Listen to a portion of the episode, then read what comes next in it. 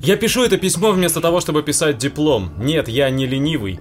Я не из тех, кто пишет выпускные работы за две недели на коленке или заказывает их в интернете. Я учусь на историческом факультете и защищать мне диплом уже в мае. Но большая часть источников, которые мне кровь из носу нужны для проведения исследования, находятся в библиотеке иностранной литературы имени Маргариты Ивановны Рудомино, библиотеке, которая с 26 декабря 2018 года неожиданно оказалась закрытой.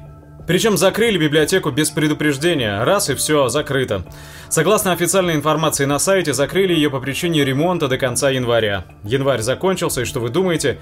Появилось новое объявление, библиотека закрыта до 26 марта. Это значит, что еще два месяца я не смогу получить доступ к источникам и литературе. Поскольку тема моего диплома довольно специфична, документы и материалы по ней можно найти только в библиотеке иностранной литературы. Поначалу я не находил себе места, потом немного успокоился, стал узнавать у знакомых и преподавателей вуза, что происходит в библиотеке иностранной литературы и нет ли другой возможности добраться до документов.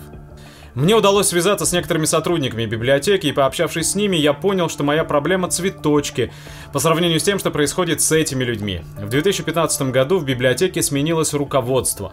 Новый директор, господин Дуда, стал проявлять лучшие качества эффективного менеджера. Он потратил огромные деньги на непрекращающиеся ремонты, открыл в холле хипстерскую кофейню и миленький магазин, ведь библиотека именно для этого и существует, чтобы клево проводить время. А книги? Книги что? Один из основных источников новых поступлений, международный книгообмен, полностью прекращен.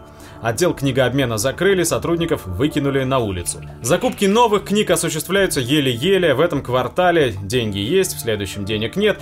В результате, если раньше библиотека стабильно закупала более 4000 книг, то в 2016-2018 годах этот показатель не превышал 1700 наименований. В итоге фонд теперь пополняется в основном за счет даров, то есть различных книг, которые приносят читатели, бесплатно присылают издательства, а также за счет остатков тех запасов книг на русском языке, которые предполагалось посылать партнерам по книгообмену. Но представьте себе на минуточку, большая часть этих книг не профильные издания на русском языке, которые фонд заводить не имеет смысла. Либо эти книги уже там имеются, причем зачастую в нескольких экземплярах, либо они не подходят по профилю.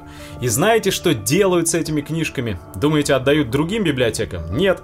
С ними поступают почти так, как в свое время нафантазировал старик Брэдбери. Отвозят куда-то полежать, а потом в макулатуру. Уже в 2016 году некоторые сотрудники библиотеки пытались привлечь внимание к проблеме и даже подготовили коллективную петицию, адресованную Медведеву.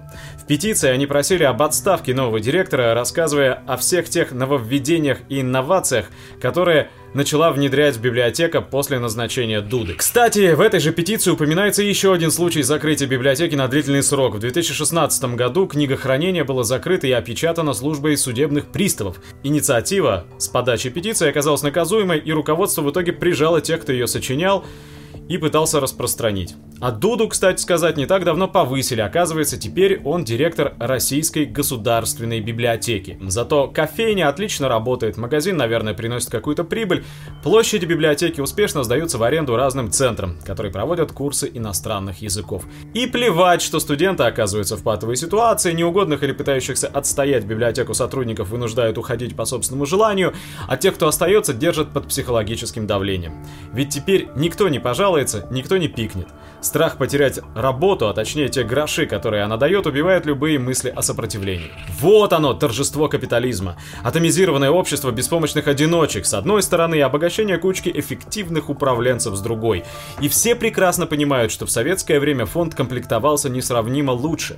Студенты и ученые не оказывались оторванными от книг на три месяца. Но рыночек порешал. Библиотека превратилась в финансовую контору.